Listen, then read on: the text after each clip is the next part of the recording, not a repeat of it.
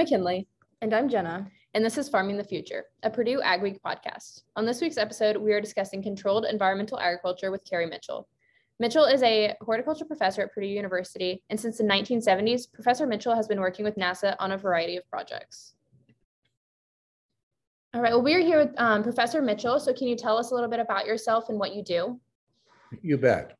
Uh, I've been at Purdue a long time, uh, since 1972, and I've really watched the horticulture department uh, evolve through various uh, phases. And uh, I became involved with NASA around 1976, I suppose, and I've had more or less continuous connections with them up until the present. And um, what what has happened over that long period of time as as that controlled environment agriculture has come of age, and it really got its start with NASA in uh, terms of developing uh, advanced life support systems for humans on the moon or Mars. And how could how could they do that? How could they get food and how could they generate oxygen and water? And it turns out that there's a nice natural closed loop between plants and humans. And it occurs on Earth. And so all we're really doing is leveraging that for uh, a space habitat somewhere. And of course, it takes a lot of technology development to be able to do that effectively. It's, it's not just a natural ecosystem uh, like it is on Earth. If you're going to do it on a Mars habitat or a spacecraft, it's going to take a lot of technology to do that. So over, over the years, I've been working with NASA on that. And then uh, about 10 or 15 years ago, the uh, earth-based controlled environment agriculture industry began to uh, develop. And it was actually enabled by the development of light emitting diodes or LEDs to light plants. Uh, in previous to that, the lighting fixtures that were available to do that job uh, cost way too much energy and they had a lot of problems associated with them like excessive heat and very high volt electrical voltage, and uh, they just took way too much energy. But the advent of LEDs for plant growth really changed all of that. And the uh, initial research that was done on LEDs for plant growth was actually sponsored by NASA. So they got that going, and then a number of us worked on that and got those systems optimized. So now the vertical farming industry exclusively uses LEDs for lighting plants, and um, it uses a lot less electrical energy to do that than if we had these uh, traditional alternative light sources like high pressure sodium lamps, uh, metal halide, uh, and other types. So that is really the key technology development that made it possible to have earth-based controlled environment agriculture and vertical farming. And that's kind of where we are at today. I won't say that it's a magic bullet because there's still a lot of uh, issues and problems that need uh, to be solved in order to make that industry profitable. But that's a key technology that gave promise for it to occur. And so I was kind of in on the ground floor of a lot of that early work. All right, wow. Um, and so, can you tell us maybe more about some of other exciting advancements that you've experienced in your time while working with NASA? Well, it's all been exciting. I I think uh, proving the concept that you can close loops between plants and people to recycle uh, air, water, and uh, and things like carbon and, and, and to, to make food and then process wastes to, um, to regenerate the substrates has all been pretty exciting. And what it, it's not just limited to controlled environment agriculture. Also, as you're probably aware, there's something called regenerative agriculture. And that's and that's even field-based. But you know, a lot of the principles of doing that um, uh, can can come from closing loops and recycling, you know, wastes, treating wastes so that they're not wastes anymore and make them substrates. So for example, um, inedible plant biomass that you can't eat that gets submitted to a waste processing system and it gets broken down into carbon dioxide and water and purified. And if you've got that, then it can recycle back to plants again. The, the key is to keep things clean and non-toxic. So there's a lot of uh, waste processing research that goes on as well as uh, systematics research to, uh, to, tr to try to model these things. So Na NASA has kind of put a lot of us on the back burner recently, um, funding wise. But while they're waiting, um, the controlled environment ag industry on Earth has been evolving and it's getting funding from the USDA NIFA, uh, National Institute of Food and Agriculture, and we have had funding from the uh, SCRI or Specialty Crop Research Initiative there. And we work with other uh, scientists at other universities to uh, to, to do that. And so what we're trying to do right now with, with SCRI NIFA funding is figure out how to make vertical farming and indoor agriculture more sustainable, more profitable, and, and more productive. So we have uh, people at Michigan State, at Arizona, at Ohio State, uh, at Purdue, and then a few other people elsewhere who are helping us. So that's that's kind of where we are at now. And then I think what's going to happen when we get closer to needing regenerative life support on the moon or on Mars, NASA will start picking up this again. But right now, they are benefiting from the research that's being sponsored by USDA. So thank goodness. So it's not it's not just a, a gap and nothing happening.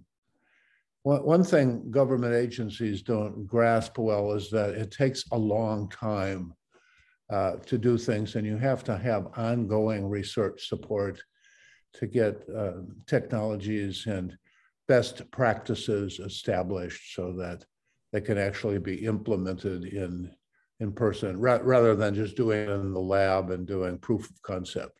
Mm-hmm. But to me, it's all been exciting. And uh, so we've gone from NASA funding to USDA funding right now. That's really interesting. It's amazing how in a controlled environment there's so many different aspects that you know we don't really consider when we're looking at farming in a large scale right right and so space agriculture in general is um, filled with countless challenges you know lack of gravity and tons others. So can you walk us through what some of these challenges are and maybe how you guys have been working to overcome them? Sure. Um, well it's not just light that you have to generate affordably. Mm-hmm. there are five cardinal factors of plant growth, and they are light, temperature, water, nutrients, and atmosphere, uh, typically carbon dioxide, but also oxygen. And if any one of those things becomes limiting plant growth, it doesn't matter how good the others are, things will come to a halt. For example, in the early generations of vertical farming, which they called plant factories, in Japan. Um, they noticed that some of the, the early commercial operations, uh, the plants stopped growing. And yet they were giving, they had good temperature control, they had good light, they were giving their plants water and nutrients. And they were trying to figure out why their plants weren't growing. And what it was, when you close plants up inside a building like a warehouse, carbon dioxide gets taken up by the plants very quickly and it gets below the level where the plants can actually grow. So that that became a clue that well, we've got to bring in CO2 from the outside. Uh, carbon dioxide is actually a trace gas. It, it, plants use it in in hundreds of parts per million, which is actually not a lot. And uh, but when they photosynthesize to make sugar and carbohydrate and protein, this is actually going on at larger substrate levels. So it's very easy to draw down the ambient carbon dioxide in a room to become more limiting. And, and, and so having high light or the right temperature doesn't substitute for this. So you, you've got to balance all of these things. And, and now the commercial growers actually, they, they do ventilate their warehouses for thermal control and to bring in fresh air, but it's not enough for the CO2. And so they've learned they have to inject pure CO2 gas in, into the air and then circulate it so that that concentration is very uniform in the uh, in the plant growth area. So that's just one good example of these five cardinal factors of plant growth. And, and then there are other engineering things too that if you don't um, take care of them, they can become very limiting and also profit limiting for commercial operations. Yeah, and so do you think um, this could be more like of a plant genetics problem to solve as well, not just in terms of like the systems and the environment, but making plants more able to absorb these shocks in temperature or oxygen and stuff like that? Well, I, I don't know about shocks. I mean, I, you're going to have to keep these cardinal factors out of the limiting range, but I think there's plenty of room for plant breeding and genetics to actually develop um, cultivars and varieties of plants that are all adapted to um, indoor conditions. Um, and what we try to do is keep them out of the stress range, which limits productivity, and try to bring all of these things, these factors together light, temperature, water, nutrients, CO2 so that none of them is limiting. And when you do that, you can get really high productivity. So they think that when you grow uh, a, a crop indoors on an annual basis, it's 10 times more productive than it would be in the field over the course of the year. And, and part of that could be due to the fact that you're able to grow more cropping cycles in the year compared to just one and sometimes two uh, crops in the field. But then when they start stacking these uh, hydroponic systems in racks vertically, they go up to 10 or more racks high, then you have another multiplier effect in the, the vertical farm. And so we think this adds another order of magnitude, another tenfold uh, increase in the annual productivity of the crop. So, so with a stacked vertical farm, you can have a hundredfold more production in a year than you could get in the field. Oh, wow. So that's that's what they're trying to do. But even with that, profitability is fragile. So they're trying to develop best practices. We're trying to help them through uh, the research that we do on this project. And, and there's another project out of Georgia that's doing something uh, similar with lighting. So there, there's a lot of work to do. And, and right now, the, the whole business, the whole industry is not uh, clearly profitable.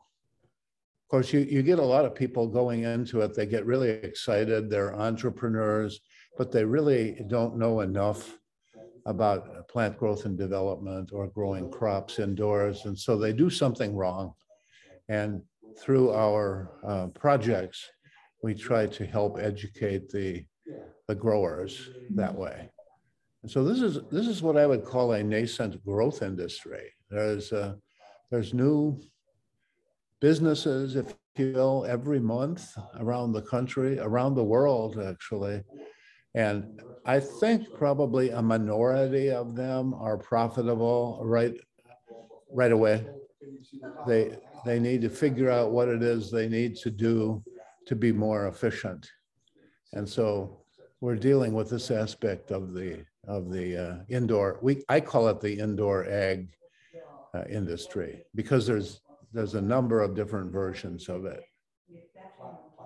So as we're looking at the challenge of face or feeding a growing population, do you see the industry shifting more towards vertical farming and regenerative agriculture rather than our traditional aspects of farming?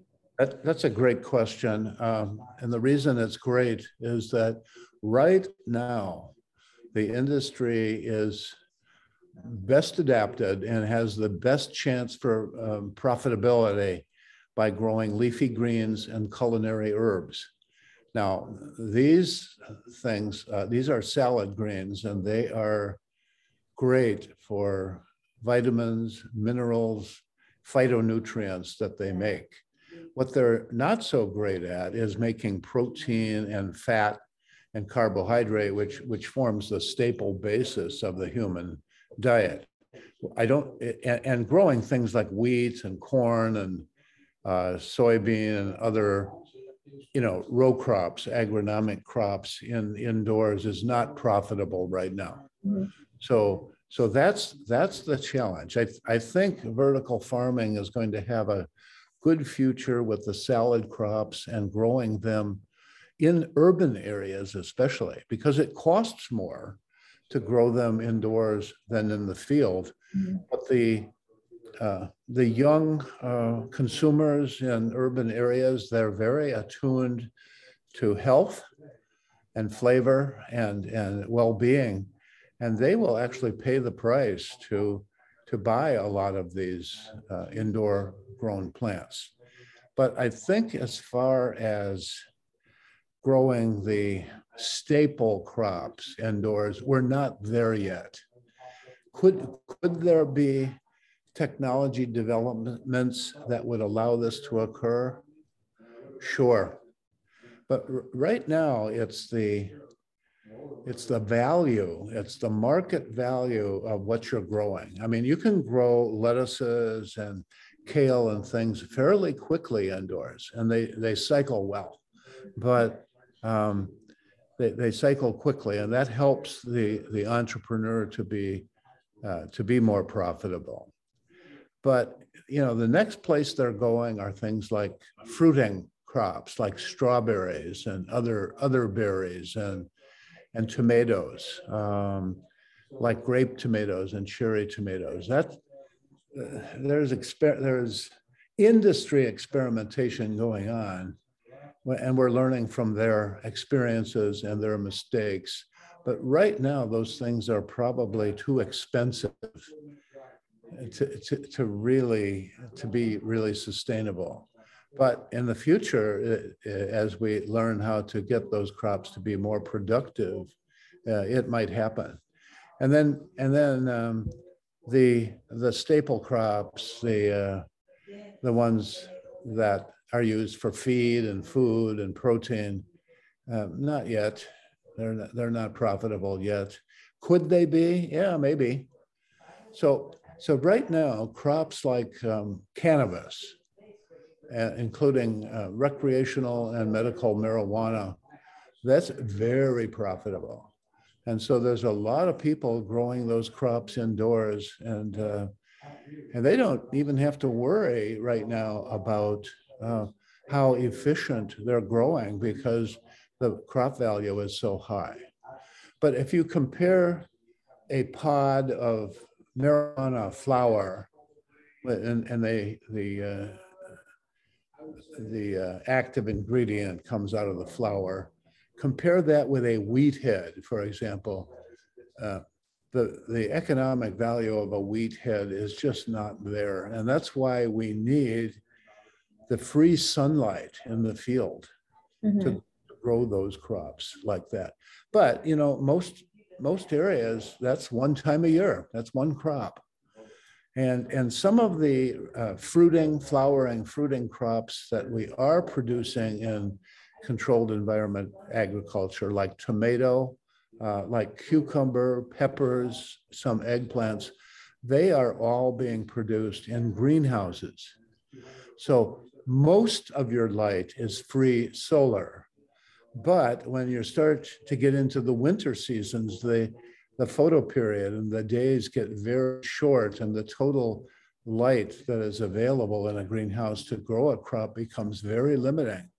So what they have to do is supplement um, the solar, the, the limiting solar light with, with electric lighting. That has been um, high cost, uh, high pressure sodium lighting in the tomato industry for many years, and they are beginning to transition over to LEDs there too. But it, but it isn't just LEDs. There's a lot of other things that go into making an indoor crop profitable. And one, one of the main problems is the maturation time. It just takes months to grow a corn crop or a wheat crop. And that, that production time inside the vertical farm or the greenhouse is very valuable. It costs a lot. So these are among the challenges. They are economic, but they're also environmental. And we'll see how far we can go. Um, one of the things I've speculated on, if we do have an environmental crisis that is caused by global climate change, and for example, we're not able to grow uh, crops outdoors in certain parts of the country, may, maybe we could go to functional foods crops like, like uh, algae that could be single cell and you could actually immerse them in in uh, tubes of LEDs and, wow. and, then circulate that. But then that those cells that would be harvested likely would have to be processed into protein, carbohydrate, uh, lipid. And I, I see that um, maybe being done if we're really getting into a problem with being able to meet our food production needs as time goes forward.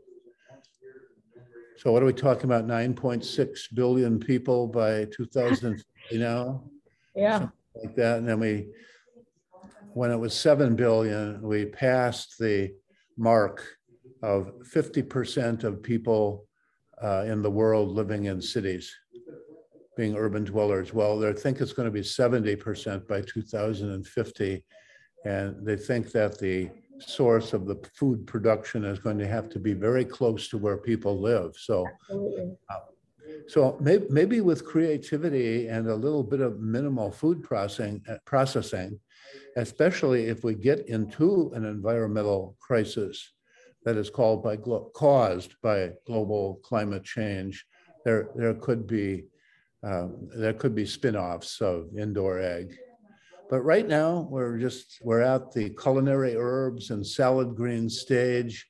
There's some promise for growing, uh, flowering, fruiting uh, small fruits indoors. It's certainly being done in greenhouses and maybe it'll be done completely indoors.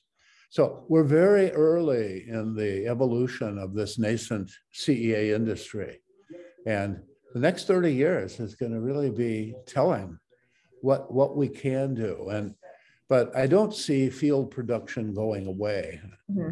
Uh, I think it has to improve also and become regenerative, like we were talking about earlier. But but what if we do have a climate crisis?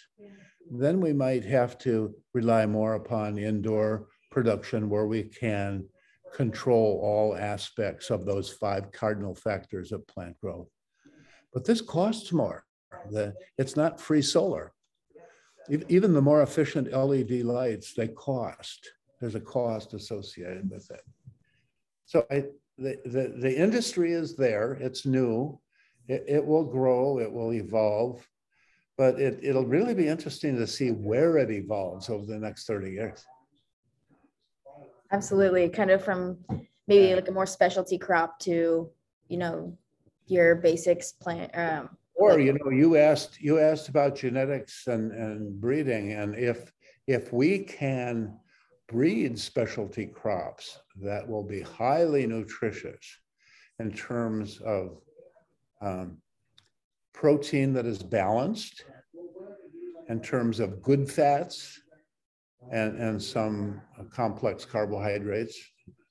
Uh, I don't think we necessarily have to fall back on wheat, rice, potato. I mean, it could be a specialty crop, but, and I'm sure people will be uh, thinking about that, breed, breeding them for the future.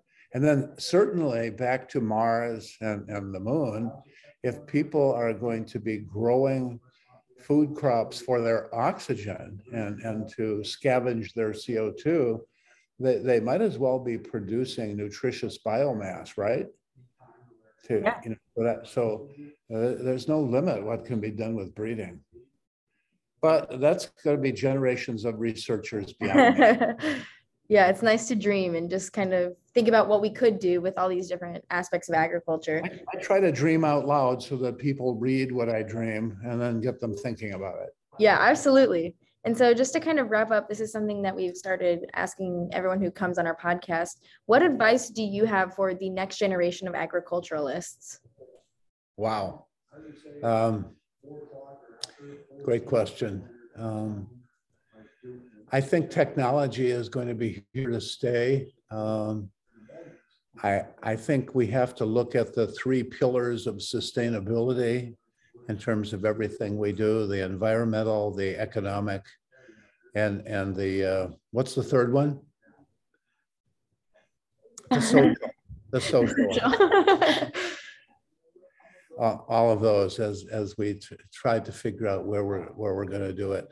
For example, one, one of the things I am really interested in is leveraging the energy that is locked up in waste materials like Yeah. food, food waste. And I've, I've proposed uh, on sites near vertical farms in the city, having anaerobic digesters that could uh, digest food waste and generate um, methane, which then can be combusted uh, to CO2 and water and release a lot of energy that could be processed in microturbines into low voltage direct current. And those could be, that electricity could be used directly in the vertical farm to power the LEDs that are that are going to be uh, powering, you know, the light for the plant growth. So things like this that are not, I mean, we know that technology, but it hasn't been all put together yet. And, you know, landfills too, right? Right now, most of the, the world's waste, organic waste goes to landfills and it gets really wasted. So if we could divert some of those organic wastes from the city, especially food waste and food processing waste, Mhm. have it generating uh, electricity and CO2. And then if you could purify that CO2, that could go into the vertical farm and maybe we could close it up. It could become more of a closed system rather than a ventilated warehouse. Yeah. So Things like this, bringing together aspects of engineering, bioengineering, and, and uh, horticultural uh, controlled environment plant production, there's no limit. So I think, I think it's going to become multidisciplinary in the future and teams are going to have to work together on all of these things. Yes, I really hope to see, um, you know, all different types of majors, you know, studies come together to solve some of these problems. Me too. Thanks again, Professor Cary Mitchell. We look forward to seeing everyone on Memorial Mall next week, April 4th through the 8th for Ag Week. Tune in next Wednesday for a new episode of Farming the Future by Purdue Ag Week Task Force.